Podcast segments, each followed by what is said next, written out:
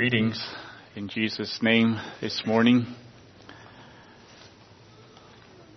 I thought that was a very, very blessed song. Dave, stand up for Jesus, ye soldiers of the cross. So I'm thinking as I'm looking across the congregation here, I'm looking at soldiers. Maybe you didn't come here feeling like a soldier. You didn't consider yourself one. And it's only a metaphor. It is a metaphor. Okay, it is. But it's still a proper metaphor. A soldier. It's a fight. It's a battle. There are foes.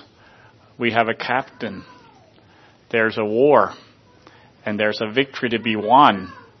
And there are there are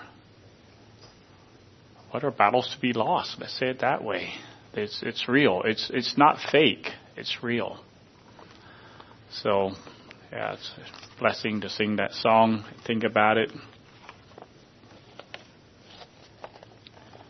Uh, since we didn't have a time of prayer at this point, why don't we stand for a word of prayer?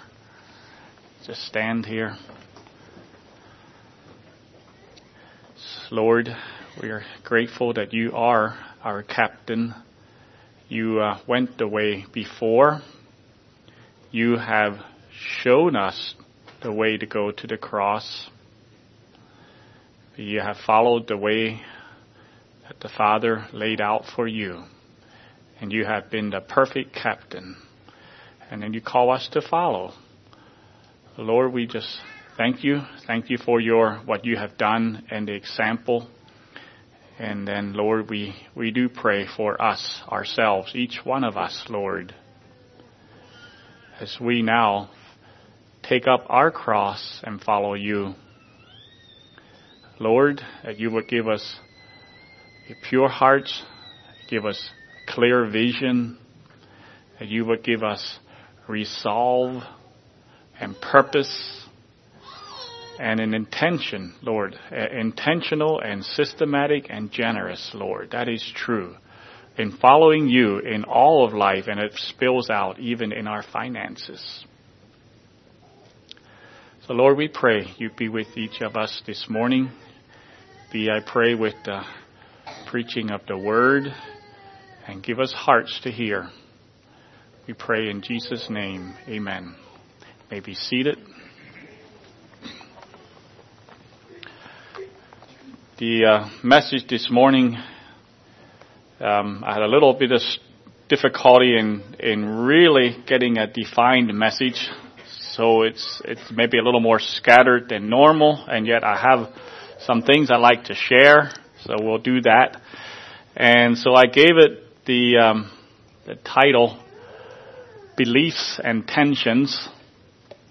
Beliefs and tensions, and for um, some opening verses, we'll turn to Ephesians chapter 5.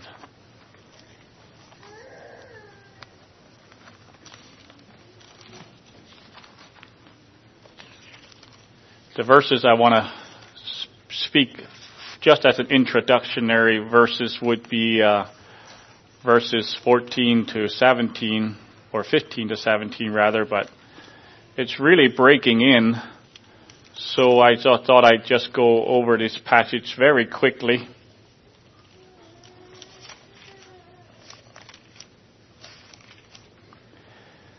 And that applies here.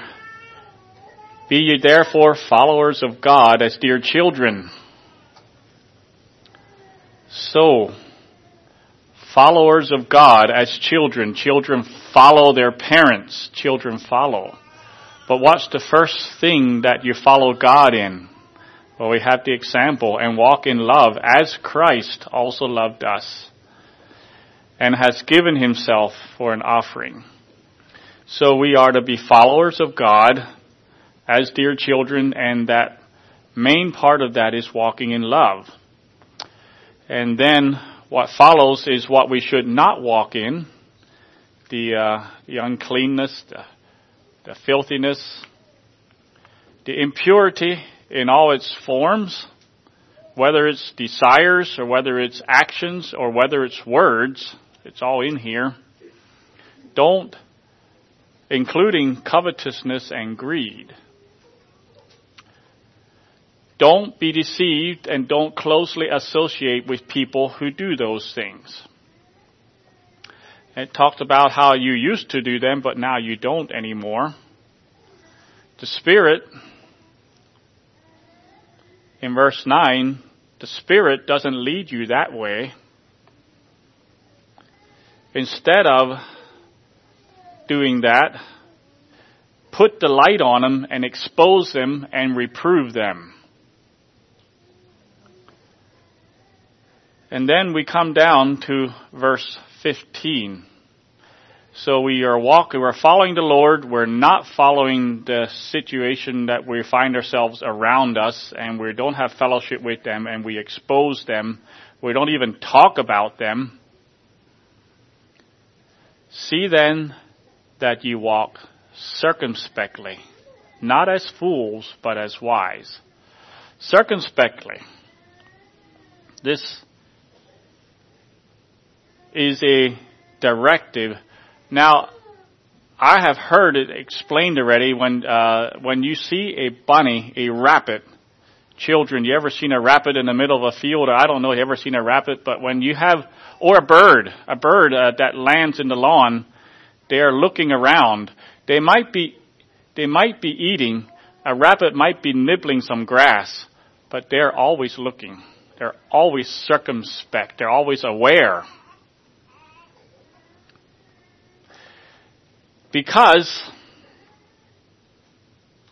uh, basically walk circumspectly, don't walk carelessly and think. Be aware. And not as fools, but as wise. Now, in this context, fools are careless. Fools are not careful. Wise people are careful. They search things out. They evaluate and they assess the way and then make decisions using, can I say, using their head and not their emotions. And redeeming the time because the days are evil. Now a rapid in that field knows that the days are evil because if it doesn't, its days are short. it's just one or the other. You just, you have, you don't, you can't have it both ways. Not a rabbit. And, and for us, we're called to properly use the time because we are in evil days. And then we have this concluding verse. Wherefore, be ye not unwise, but understanding what the will of the Lord is. Basically, don't act thoughtlessly, but understand what God wants us to do in our day and age. So this morning, I plan to do a little bit of analysis of a few different beliefs or ways of approaching things. It will have a lot to do on what we believe. If we are careless in what we believe, we must not be careless in what we believe because what we believe has results you know, they put that false dichotomy of is it faith or is it works? Faith being believe.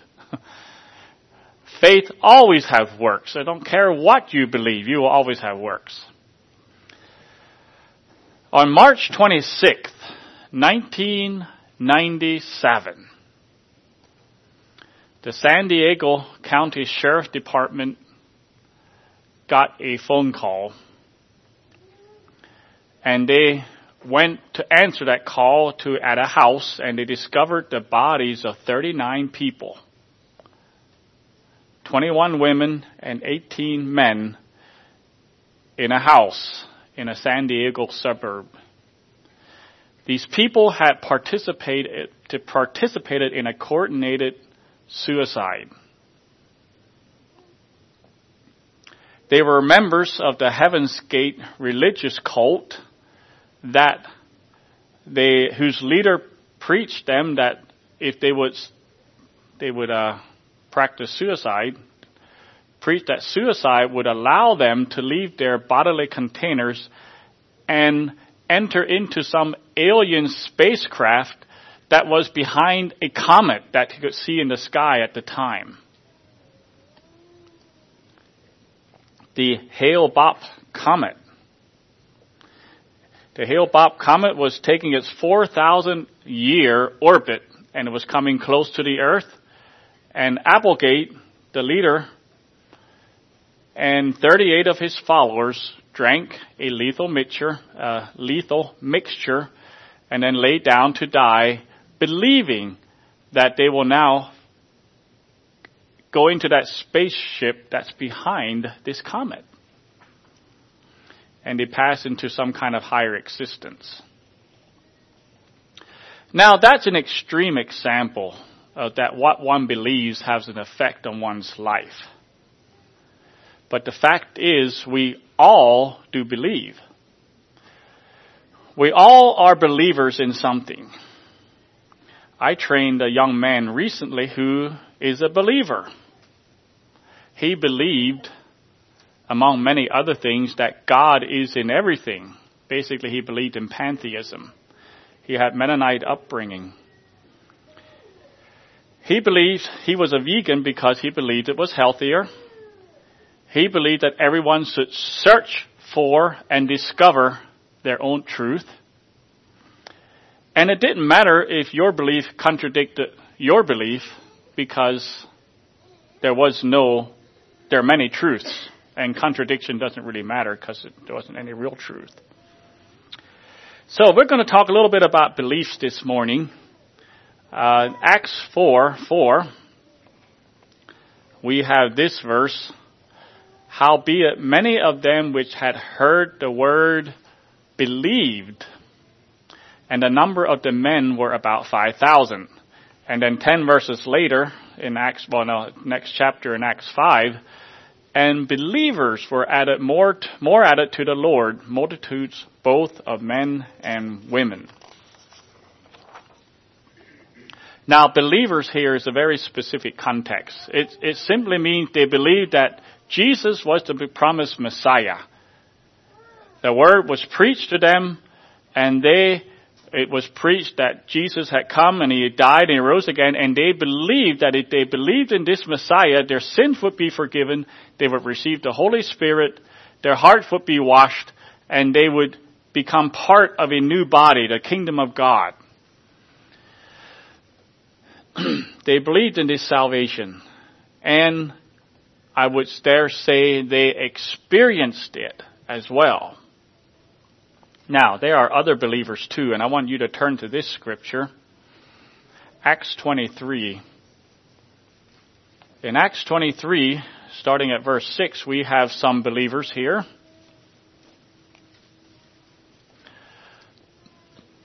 What did I say? Acts 30, 23 verses 6 to 8. I'm not sure what I said there. Acts chapter 23 verses 6 to 8.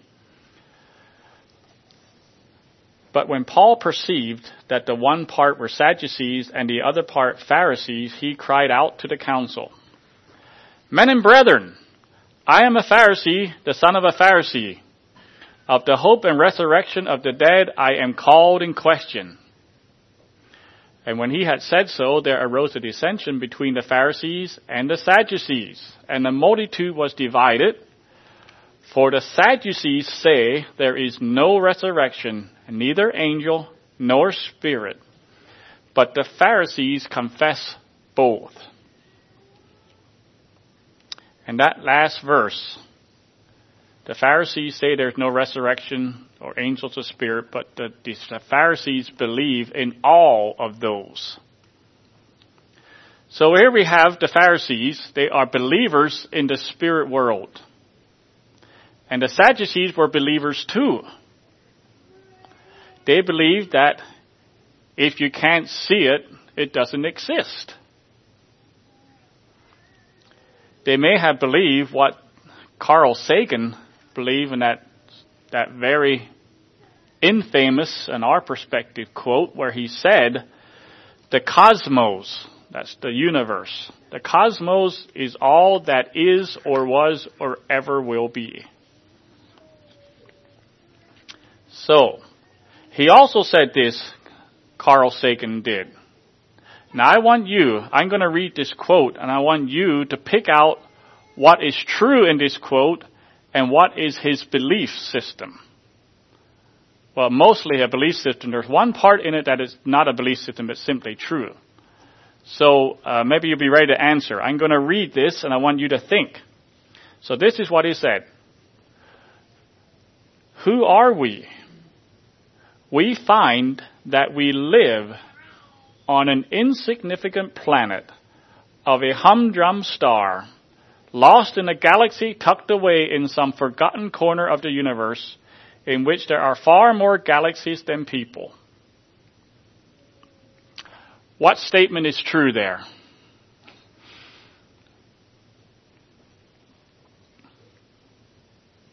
Anyone?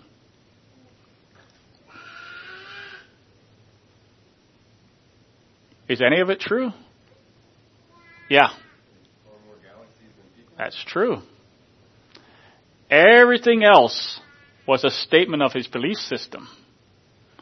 Because it's not, we would not, well, whether it's true or not, it's a belief system. Because how can you know that we are uh, that we are a um, insignificant planet of a humdrum star lost in a galaxy tucked away in some forgotten corner of the universe? That none of that is true.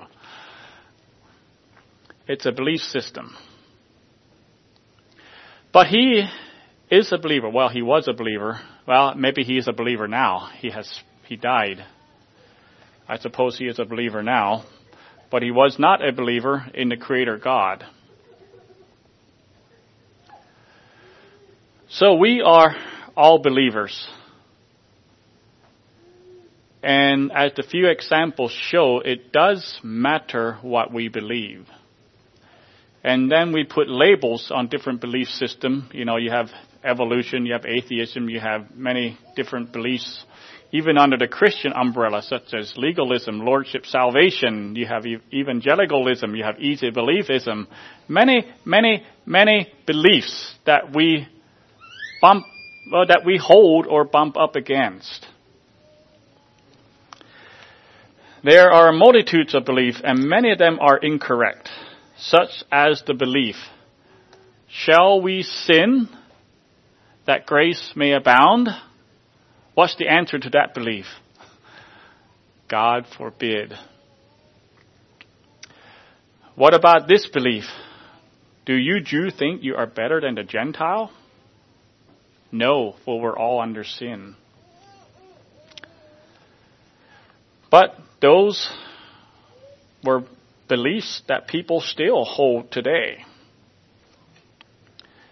So, this morning, as a person I like to analyze things, I'm going to do some of that. I will contrast a few different beliefs and belief system. And though this message is maybe, I say largely intellectual, I hope not, but I'm going to try to bring it also down very, very down to where we live as well make it practical where we live in our home and our work in our community.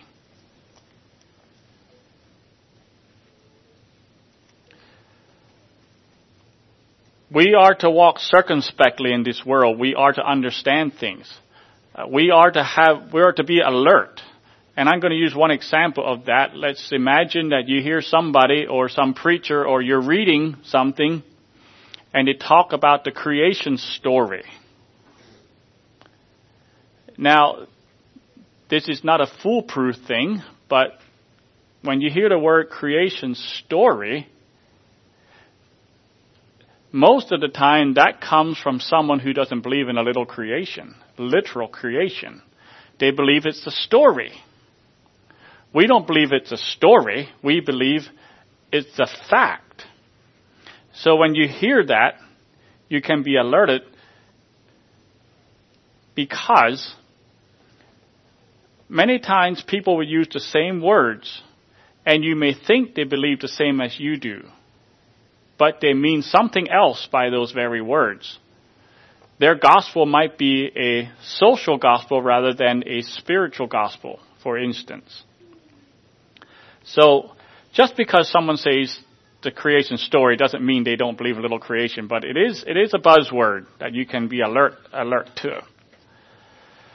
So, this morning I'm going to look at three broad definitions of Christianity. Conservative, liberal, and progressive. These are common ways of believing. They're ordinary ways that people naturally segregate in how they believe. Remember, we want to understand. We want to walk circumspectly. That's the goal here. Conservative Christian is a label that we use and it's one that gets put onto us. A person or a group can be called conservative. It's a specific way of believing that's not just a Christian, actually not just a Christian belief or condition, it, it's a human condition. So what is meant by the word conservative when the word conservative is used? And a question, is it good to be conservative? The root of conservative is to conserve To keep something in a safe or sound state. It's not very much different than preserve. The dictionary definition is the tendency to prefer an existing or traditional situation rather than change. So conservative, traditional, maintain and sustain what is existing resist and oppose change. That is conservatism. Is that a good thing? Well, it depends, does it not? It depends what you're conserving. The most conservative people in my past defended the use of and the farming of tobacco. They were the most conservative. They would defend that because that was traditional. Did you know that in the mid 1800s it was the conservatives that were pro slavery and against abolition of slavery? Did you know that the most conservative Muslims are the most oppressive and the most resistant to the gospel? The most conservative Muslims are. So, conservatism is good if you are conserving what you're conserving is the truth. What you're conserving is righteousness and holiness and love and a good structure or very, very many things you can put in there. So I like to ask the question, was Jesus a conservative? What do you think? Was Jesus conservative? You don't have to answer. I'm just, I want you to think. You don't have to answer it. Just answer in your own mind. What do you think? When he came and he upset the status quo, he said, if any man will come after him, let him deny himself, take up the cross, and follow me. He said, whoever will save his life shall lose it, but whoever shall lose his life for my sake shall find it, shall save it. When he said, forgive 70 times 7. Was he preserving or conserving something? When he addressed the divorce question by resetting marriage back to the original pattern, when he forbade vengeance and revenge, was Jesus a conservative? Well, let's ask, was Paul a conservative? when he brought the Gentile and the Jew societies together in one body. Was that conservative? What about when Peter, when he went to Cornelius' house? Did they have a tendency to prefer an existing or traditional situation rather than change? Clearly not. They were revolutionaries, they were not conservatives. So, what should we think about conservatism or conservative people then?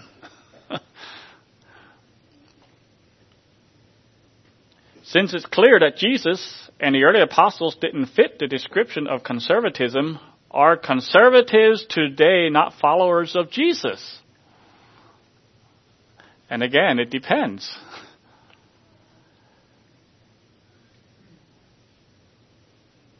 Conservatism, like I said, it's a relative terms when it comes to the substance of what being is conserved. David Bercot states in his book, Will the Real Heretics Please Stand Up? that the early Christians, after the apostles, were ultra conservative. The reason being is they saw Jesus as the cornerstone and the apostles as the foundation of the church, and they saw any change as error. And so once the foundation was laid, and once that was set up and was established, then they didn't change it. And so the early Christians were conservatives. Ultra conservatives. They saw change as error.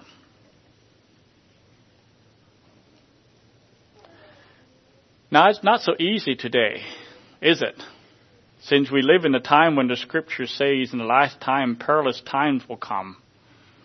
So, we live in a, we live in a day and age when um, large segments of culture and the church have forsaken the scriptures.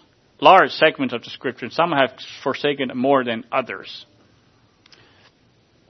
But we live in a day and age when change and the pressure to change is in the very air we breathe. So scripture is being disobeyed and disbelieved and new norms are promoted. Even the norm of not having anything normal is promoted. So in today's environment, we are clearly conservative. But that does not mean that we accept or conserve everything that we do or even believe. What we conserve must be in practice, be a practice that is consistent with the tenor of Scripture. The doctrines of Christ and the apostles. If it's not, then let's not be conservative. Let's not conserve, just use past historical ones, let's not conserve slavery or tobacco. I'm going to use a man as an example of this conservative. Maybe I would be better using him after the next one. But Aaron Shank was a Lancaster Conference minister. He was born in 1915. I think he probably passed away around 2000. I'm not sure. But he had a very illustrious life. He started his life in the Lancaster Conference and he, he grew up in Virginia. And when he was in his young married life, he moved to um, the Lebanon area, somewhere up in Annville. Now, the South and the North are not the same culture.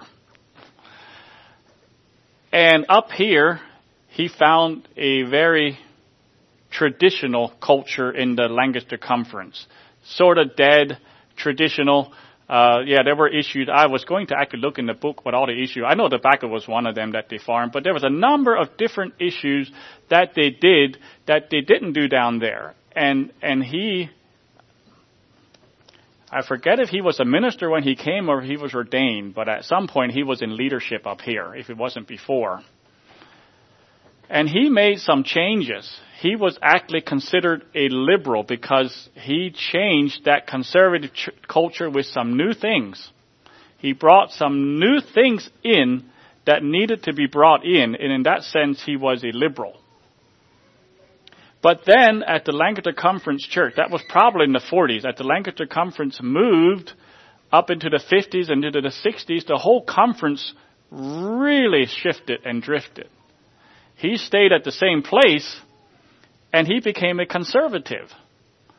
And he stood on the Word of God as, as the, it was being forsaken by the conference. So he became, he was a, he was a liberal, became a conservative without moving. And eventually they left. They got a release and they started a new church. Now in this new church, as this new church went on, which was known as the Eastern Mennonite Church, um, that church started pretty well where Lancaster Conference would have been, you know, some years before, and so they just wanted to. But then this new church had an influx of other people who wanted to take this this church in a little more conservative direction. And Aaron in this new church, he went from a liberal to a conservative. He left here, and in this setting, without moving, he became a liberal again because he still stood where he had always stood, but the church was moving conservative. And eventually, he got pushed out. He was too liberal.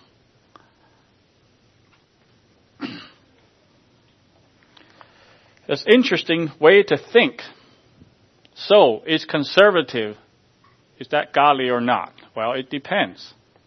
Okay, let's look at liberal Christians. What is this? Well, the root of liberal is liberty, freedom. The definition of a liberal person is one who is open minded and not strict in the observance of orthodox or traditional or established forms and ways. Now, the alternative definition for liberal is what we talked about this morning an open handed, generous. That's liberal, liberal giving but we're not going to talk about that anymore. That's what we talked about this morning. But a liberal person is one who is open-minded and not strict in the observation of orthodox or traditional or established forms and ways. Now, if you got the definition of conservatism, you can understand that liberal is the polar opposite of conservatism. Someone who has a liberal mindset is not necessarily uh, set in an established way, but someone who's conservative is. And that's actually the reason for the, the liberal conservative clashes that are not only common, but they're constant. There's a tension between those two values. Liberals do not have closed minds. They have their minds open to other beliefs or other ways of doing things. They are not set in their ways. The more liberal element of the liberals actively desire and seek change. They promote and campaign for it. So, is being liberal a good thing?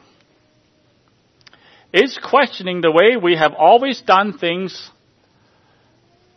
always a negative trait? Is pursuing new ways and new methods and even new interpretations a bad thing? As times change, should we maybe not change as well? It's interesting that generally, generally speaking, as people get older, they get more conservative. Much to the consternation of some of the youth. uh, frustration, maybe I should say. They get set in their ways. Their beliefs and their positions generally get more established as you get older. So, are you a liberal? Is being a liberal a bad thing? Well, just like conservatism, it depends. I really, I really took conservatism, which I feel I'm a conservative. I really gave conservatism a run for the money when I talked that Jesus and the apostles are not conservatives. I'm going to do the same now with liberals. If in the Reformation in the 1500s, broadly speaking, during that Reformation in Europe, there were three different segments or wings of the Reformation. I can't put my fingers in three different ways, but three different three different wings. The conservatives were the Catholics. Believe it or not, they were the conservatives. Wanted to keep it like it was. The the ones in the middle were the reformers, uh, Zwinglian or Lutheran. Who were the left wing liberals? they were the Anabaptists. The Anabaptists is still called the left wing of the Reformation. They were the radicals. They were in left field. They believed and they promoted things that sounded completely absurd to the ears of their contemporaries. You know, you think of infant baptism was the norm for a thousand plus years and that the church and state were united together and Christianity was a geographical thing. The Anabaptists they insisted on a believer's baptism. They insisted that the church was a different kingdom from the state and they must be separate. They believed in personal salvation and in volunteer church membership and in evangelism. They were nonconformists and they were separatists and the thing that they promoted sounded well, it was radical. It was, it was just completely revolutionary. It was unorthodox. It was untraditional. It was not accepting the established forms and ways. This is the early Anabaptists. Like Jesus and like the apostles, they shook up the status quo where they, where they were at. They were not conservatives. But like the early Christians, after those beliefs were firmly established, the Anabaptists became conservatives. They wanted to keep what they had there. Whether they did it right or wrong or well or bad or whatever, they became conservatives. And they equated change with error. That's what they did. We are, if not the physical, then we are the spiritual descendants of the Anabaptists.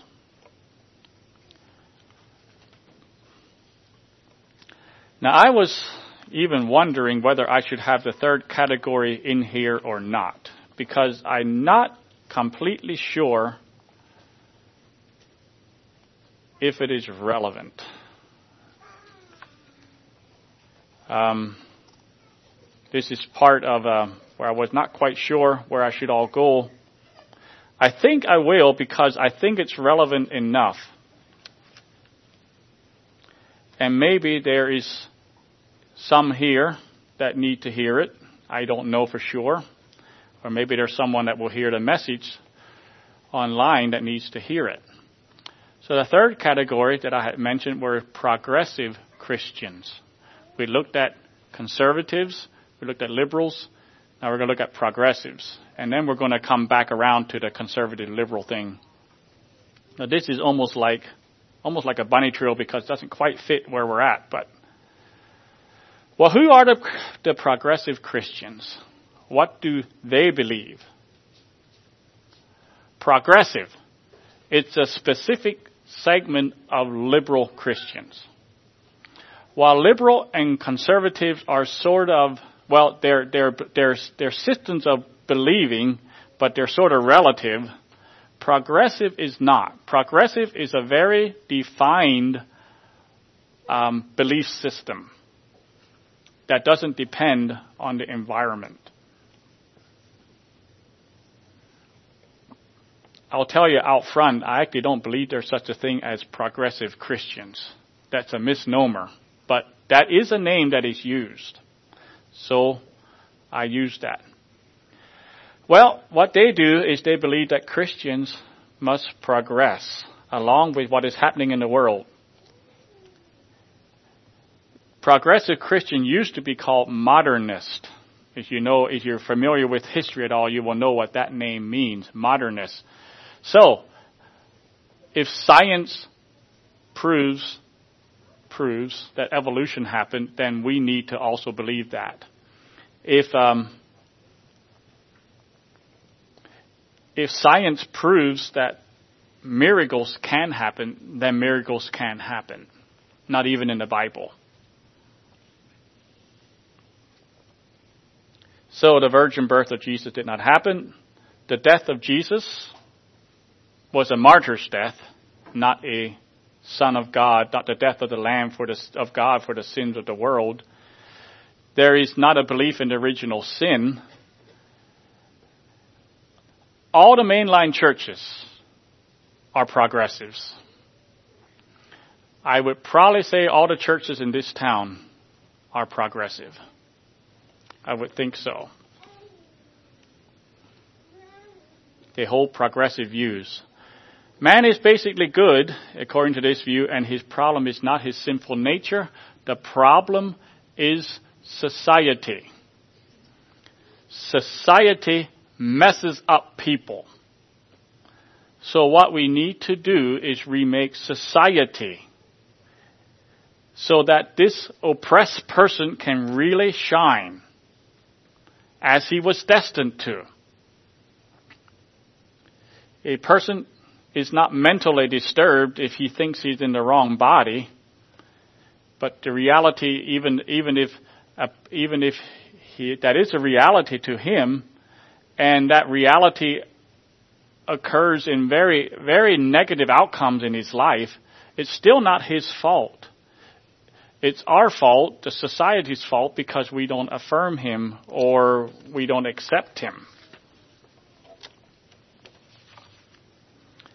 So progressives believe in the possibility of humankind to improve themselves. If we can get this right, we can eliminate poverty, we can eliminate disease. We can eliminate crime. We can eliminate injustice. We can have a utopian world if we all work together, if we get enough people to cooperate, and especially, especially if we can get into power. We can do it. That's a progressive view. I discovered this article and I, this, this actually will give you a little bit of an insight on some. This is actually from a progressive Christian. He said, I believe in Jesus. Do I believe in God? That was the title. And I'm just going to read a few excerpts of it. For progressive Christians, Christ is easy. The Beatitudes, the Golden Rule, love and grace and acceptance, feed the hungry, heal the sick, comfort the afflicted, and afflict the comfortable. Any of us can see our best selves in the gospel stories, and everything we know about love and justice and speaking truth to power follows. So, Jesus is that. But God, God is hard. God can be jealous and vengeful. God commands genocide. He condones rape and slavery and all manner of crimes against humanity. God creates humans with sinful hearts and then punishes them for acting out their sinful nature. And a little more, I'm not going to read out. This is a God that any righteous Christian could not possibly accept. That is a progressive view where they take Jesus and his love and mercy aspect and that and they take away the sinful nature and they just they just implant that as the whole. If you hear if you hear a liberal government official talk about faith or talk about prayer, this is the kind of faith and the kind of prayer they are talking about because it's their basic belief. And then they would have a social gospel, a utopian vision of what the world could be, even as they deny the God of the Bible and the sinfulness of the human heart. Since they don't believe, like, well, we'll get to that a little later, Sadducees, they don't believe in eternity or the future life, they put all their energies in improving life now. Now, is it a good thing to make this world a better place here and now? Well, that's not a bad thing, but is it as important as getting ready for the world to come? Turn to Matthew 16.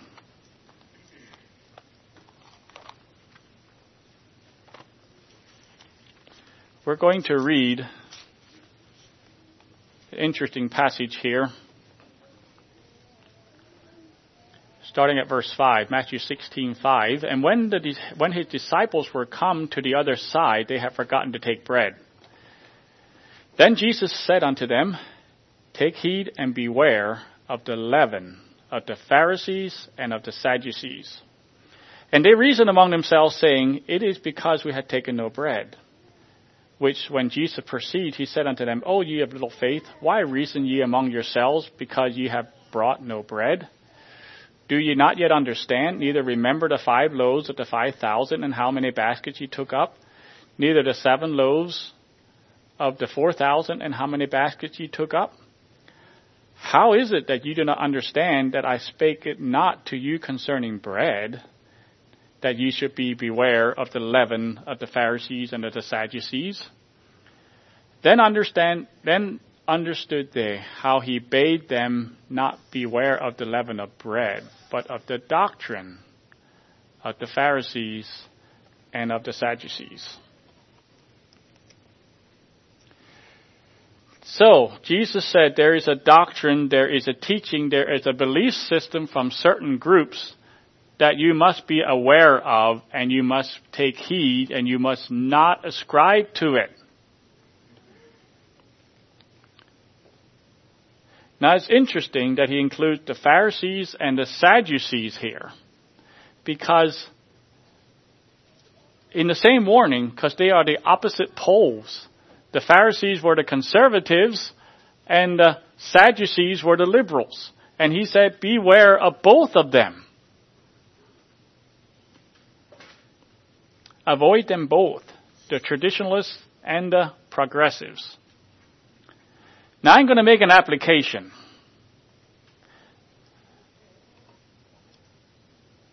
And you can decide whether it fits real well or not. But take heed and beware of the leaven of the Democrats and the Republicans. Both have platforms that both of us we can all agree with. Some some we can agree with. We should be caring for the poor, and we should, in a biblical way, and we do believe in taking personal accountability. But neither platform is at all Christian. I had to personally come to a place. I don't know where you are, maybe you never were there, but I had to personally come to the place where I will not look at the political process to save our freedom and our way of life. It can't. And I will explain why it can't.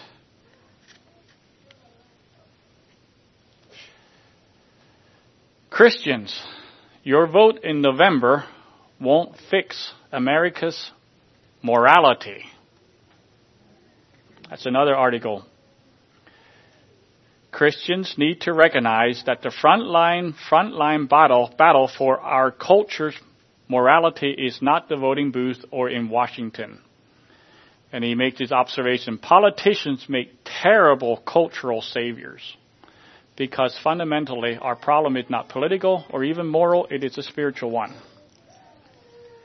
We need our hearts turned back to Christ more than we need Donald Trump's reelected and a conservatively weighed Supreme Court. Executive orders can be overturned and laws can be changed, but the spiritual reality of a heart transformed by the gospel of Jesus Christ is eternal. So the political system is temporal, but the heart changed by God is permanent. More than that, the gospel has a multi-generational effect, meaning it multiplies and grows among the children of believers. My friends, this is how you change a culture. You redeem it by conforming the people within it to the likeness of Jesus. While the results are not immediate, they are powerful.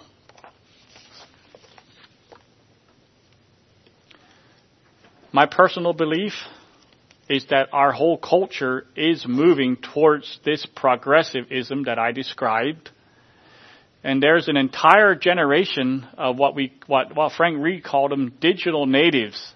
They, they, they, uh, they're young people that grow up and they know nothing else but the digital world. Internet, smartphone, apps, YouTube, the whole, the whole Facebook, the whole thing. They know nothing else. All they know is connect, a life of connection. Google, not grandpa, is giving them orientation and direction in life. So is YouTube. An entire new value system is emerging rapidly in our culture. And the most that four more years of a Trump presidency can do is hold the dam back, maybe partially, but at some point as the culture moves on, it will burst.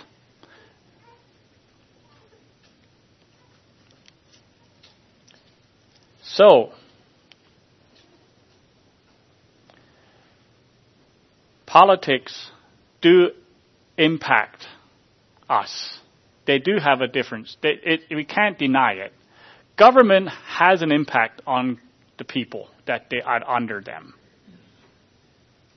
And I had come to the place where it matters not to me whether it is one or the other. I have a preference. Yeah, you, you can assure me. but it, it, it's not going to, in the long run, probably not make a huge effect or difference.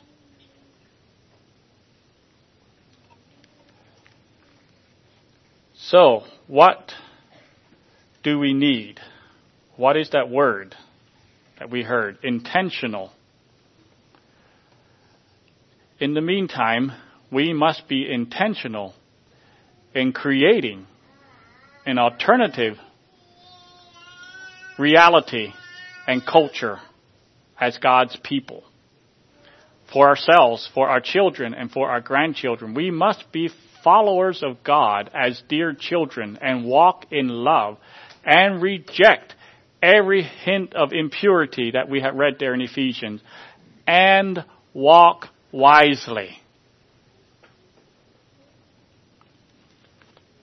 You see, our beliefs and our way of life and our culture will become extinct if our youth feed on other things than that.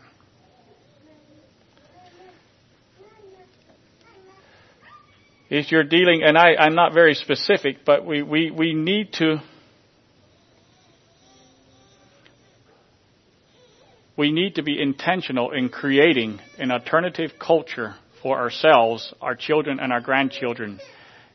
Even as we reject the pop culture of our day, it's not enough to reject the pop culture. We do need to create something that's that's real, that's that's um, kind of word, but it's it's reality and it's healthy in our midst. We need to do that.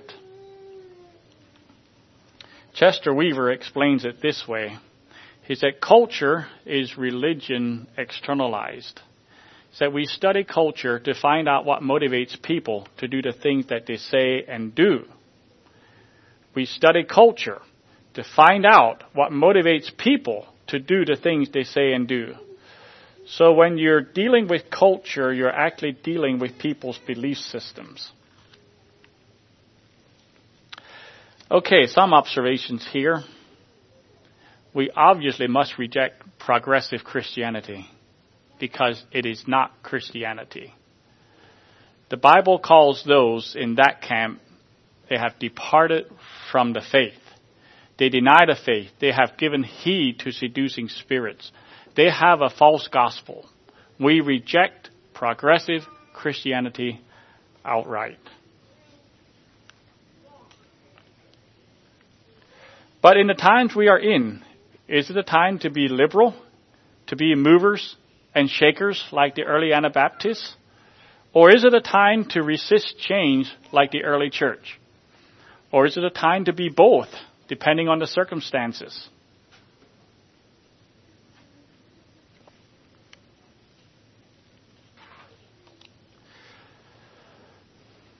Some may say, well, why even look in that direction? Let's just follow Jesus and obey the Bible, and that's all we need. If you were here two weeks ago, John D. Martin talked about the uh, the false dichotomy. He said it, it it's people put up well, it's either this or it's this, and that's not true. You don't need to set those up. You do need to follow Jesus. You do need to obey the Bible, but you need to be intentional in how you do that as well. That's why we need both. So, you do not have to be either a mover and shaker liberal, nor do you have to be a conservative, everything stays the same. You can actually be both as well. See that you walk circumspectly, not as fools. We need to redeem the time and not be unwise, but understanding what the will of the Lord is. So, okay, so for the most part, we will be conservative. We, we must largely maintain a separate and distinct community and church.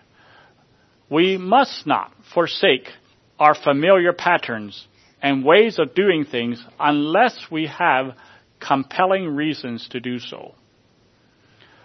And this is, this is all, uh, our dress and our grooming our Bible translation, our courting practices, our schooling, our family structures, our church order, our weddings. Conservative. Unless we have a compelling reason to change, we should keep them the same. But are there better ways that we can be followers of Jesus? Are there better ways to be more biblical? Can we eliminate some dead wood that out, has outlasted its usefulness? Are there pitfalls in the way which we are now doing things that we should avoid? Are there new methods and are there new technologies that will cause us to be more effective in our witness?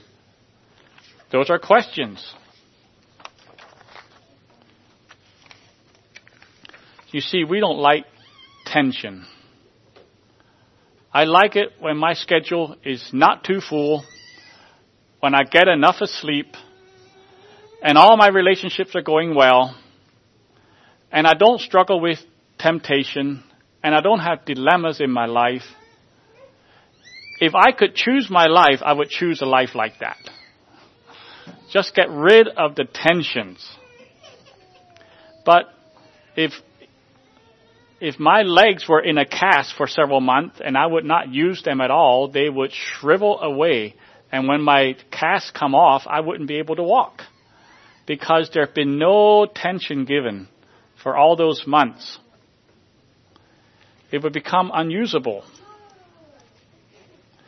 All that to say that tension between opposing positions is a part of life a necessary part of life, a healthy part of life. Like Hebrews says, but strong meat belongeth to them that are full age, even those who by reason of use have their senses exercised to discern both good and evil. There in a nutshell, you have someone who has wrestled through and kept on going and has exercised and has become full age. That's, that's, that's what happens. So, which are you? If you believe that lots of things are lacking in our beliefs or our practices or our experience, you may be a reformist. You may want change. You may want new things of doing things that will improve us and make us more biblical. Or you may be suspicious of any change. Change is just an underhand way of moving us from a godly position to a worldly one. Change is a way to shake us loose, and once we're loose, we just keep on going.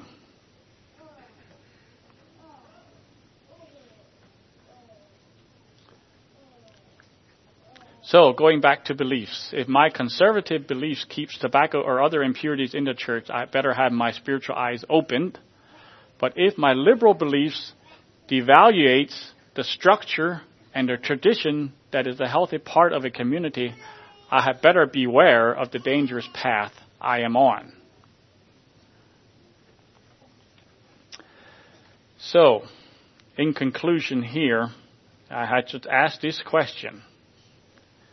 Can we accept the tension between these two? The tension between the open-minded liberal, which, which sees better ways of doing things, and the conservative, which sees that what we have we need to keep and maintain and strengthen, and we have both of those in a church, that that's a tension. That's a healthy, healthy tension. Can we embrace that tension and welcome it? It can be on the family level, it can be on a church level, and it can be in the multi-church level as well. Just like there's a ditch on either side of the road. There's a ditch on the liberal side, there's a ditch on the conservative side. There's a narrow path to walk on with Jesus and with each other. Well, may God bless you as you um, try to decipher what I was bringing this morning the beliefs and tensions. So may God bless you. I hope you have received something that can be of a benefit to you this morning. May God bless you.